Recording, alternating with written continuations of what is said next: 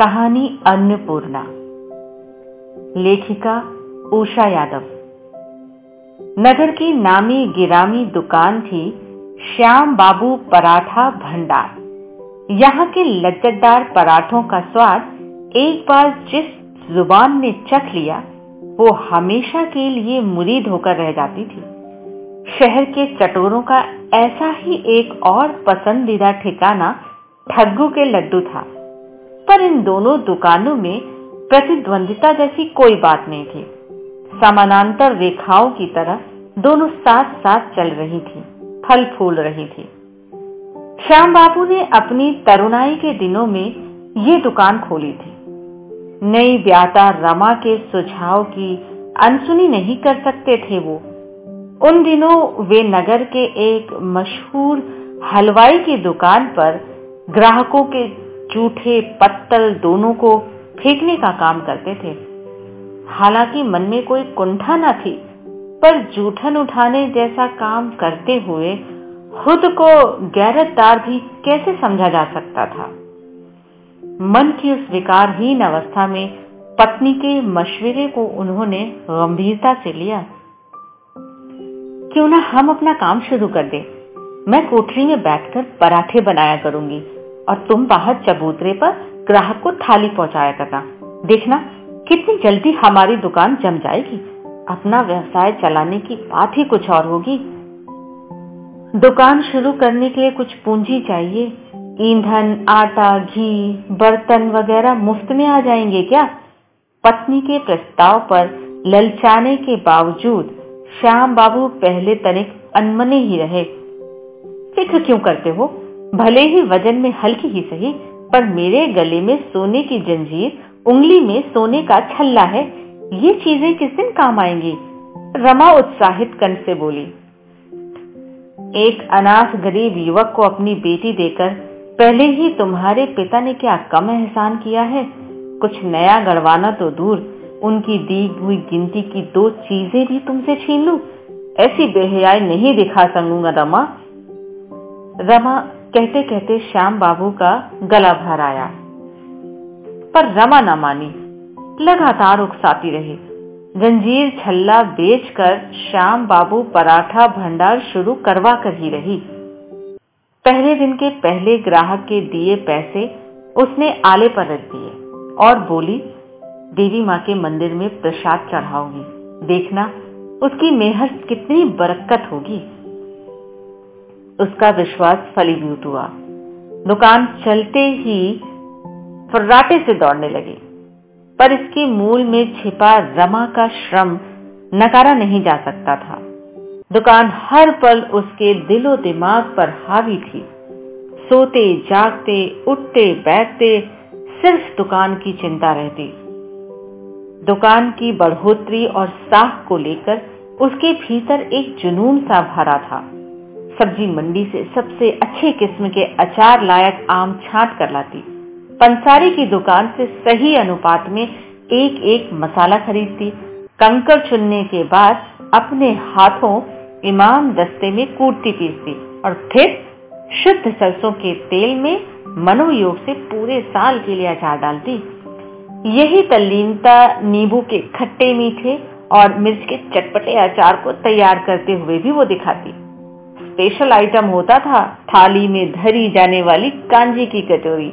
राई की इस पाचक कांजी में मौसम के अनुसार मूली, गाजर, लौकी आदि के टुकड़ों पर टुकड़े या फिर मुंगौड़ियों का जायका खाने वालों को मदमस्त बनाने के लिए काफ़ी था।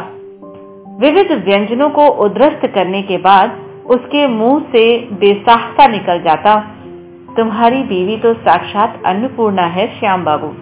क्या कांजी, क्या अचार, चटनी, क्या रायता? किस किस चीज़ की तारीफ़ की जाए? ऐसे अनूठे पराठे दुनिया में सिर्फ़ वो ही बना सकती है। श्याम बाबू का चेहरा हिल उठता, छाती चौड़ी हो जाती।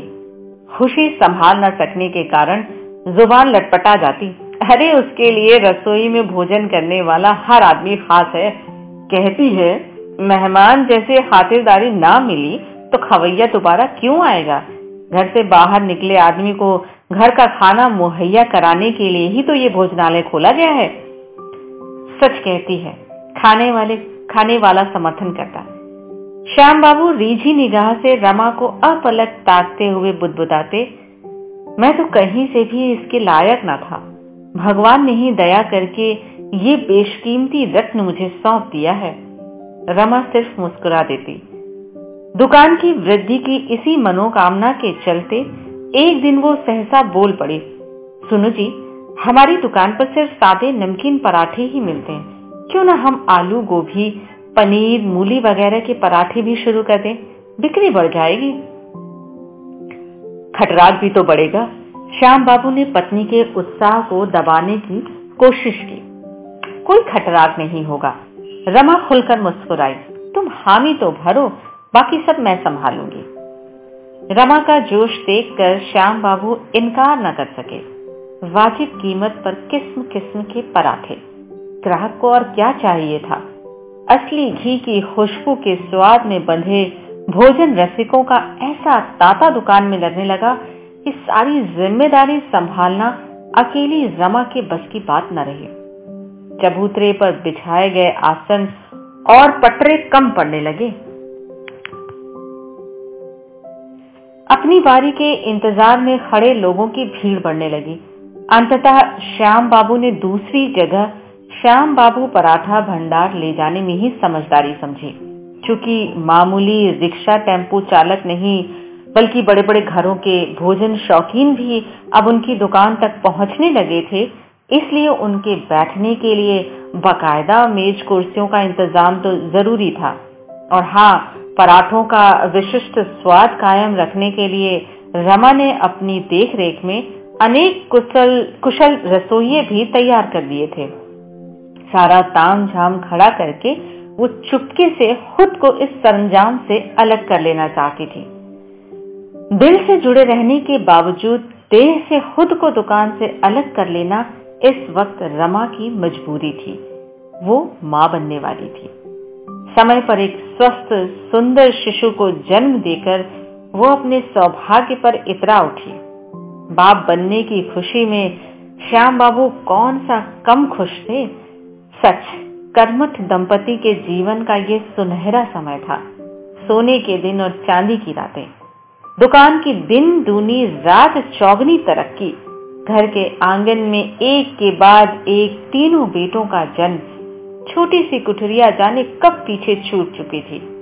शानदार दुमंजिले मकान में परिवार के लिए सारी सुख सुविधाएँ जुटाकर श्याम बाबू ने बड़ा आदमी की पदवी पाली थी। रमा की दुनिया भी अब घर आँगन तक सिमट कर रह गई थी। अपने छोटे से घर संसार की रानी बनकर वो सुख सागर में तिरने वाली राज सिंघनी बन चुकी थी।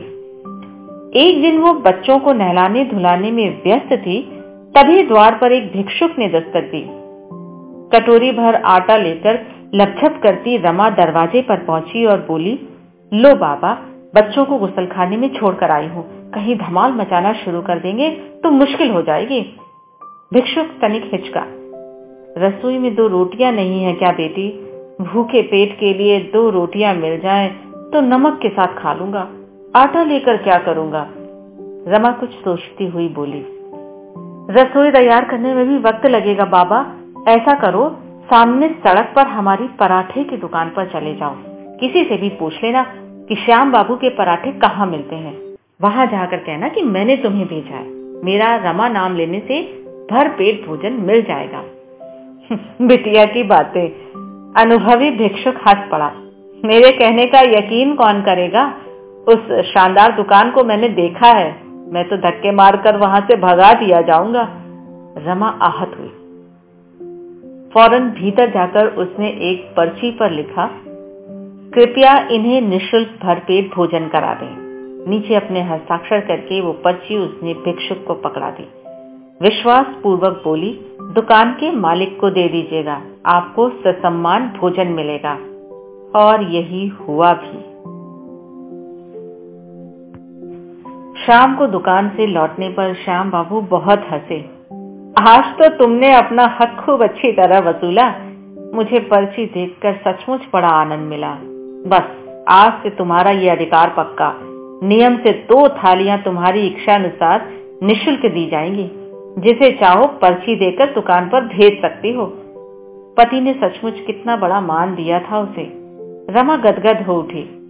लजीली मुस्कान सहित बोली दो थालियाँ तो बहुत महँगी पड़ेंगी ना। रोज़ाना मेरे नाम पर इतना कर सकोगे? क्यों नहीं? श्याम बाबू हंसे। तुम्हारी दुकान है, जिसे चाहो निशुल्क खिला सकती हो। एक बात फिर सोच लीजिए। रमा ने कनखियों से पति को तोड़ा। कहीं बाद में पछताना ना पड़े। मैं अपना हक छोड़ने वाली नहीं। मुझे इतना छोटे दिल का क्यों समझती हो प्रिय? श्याम बाबू ने पत्नी को दोनों बाहों में जकड़कर छूम लिया। मेरी बात पत्थर की लकीर समझना। रमा लाल गुलाल बन गई। जो भी हो, पति के दिए विशेषाधिकार को उसने पूरे चाव से किसी नव रत्नहार की तरह अपने हृदय पर धारण कर लिया। नियम से दो पर्चियाँ वो घर आने वाले दो शुरुआती मंगतों को थमाने लगी। उसकी दानशीलता की खबर दूर दूर तक फैल गई। पहले पहुंचकर पर्ची हासिल करने वाले याचकों में होश शुरू हो गई जिसे पर्ची मिल जाती, वो अपने सौभाग्य पर फूला नहीं समाता। राम बाबू पराठा भंडार की स्पेशल थाली को अपनी पहुँच के भीतर पाकर दुकान की मालकिन को आशीषों से नहला देता इस कहानी का शेष भाग सुनिए अगले एपिसोड में।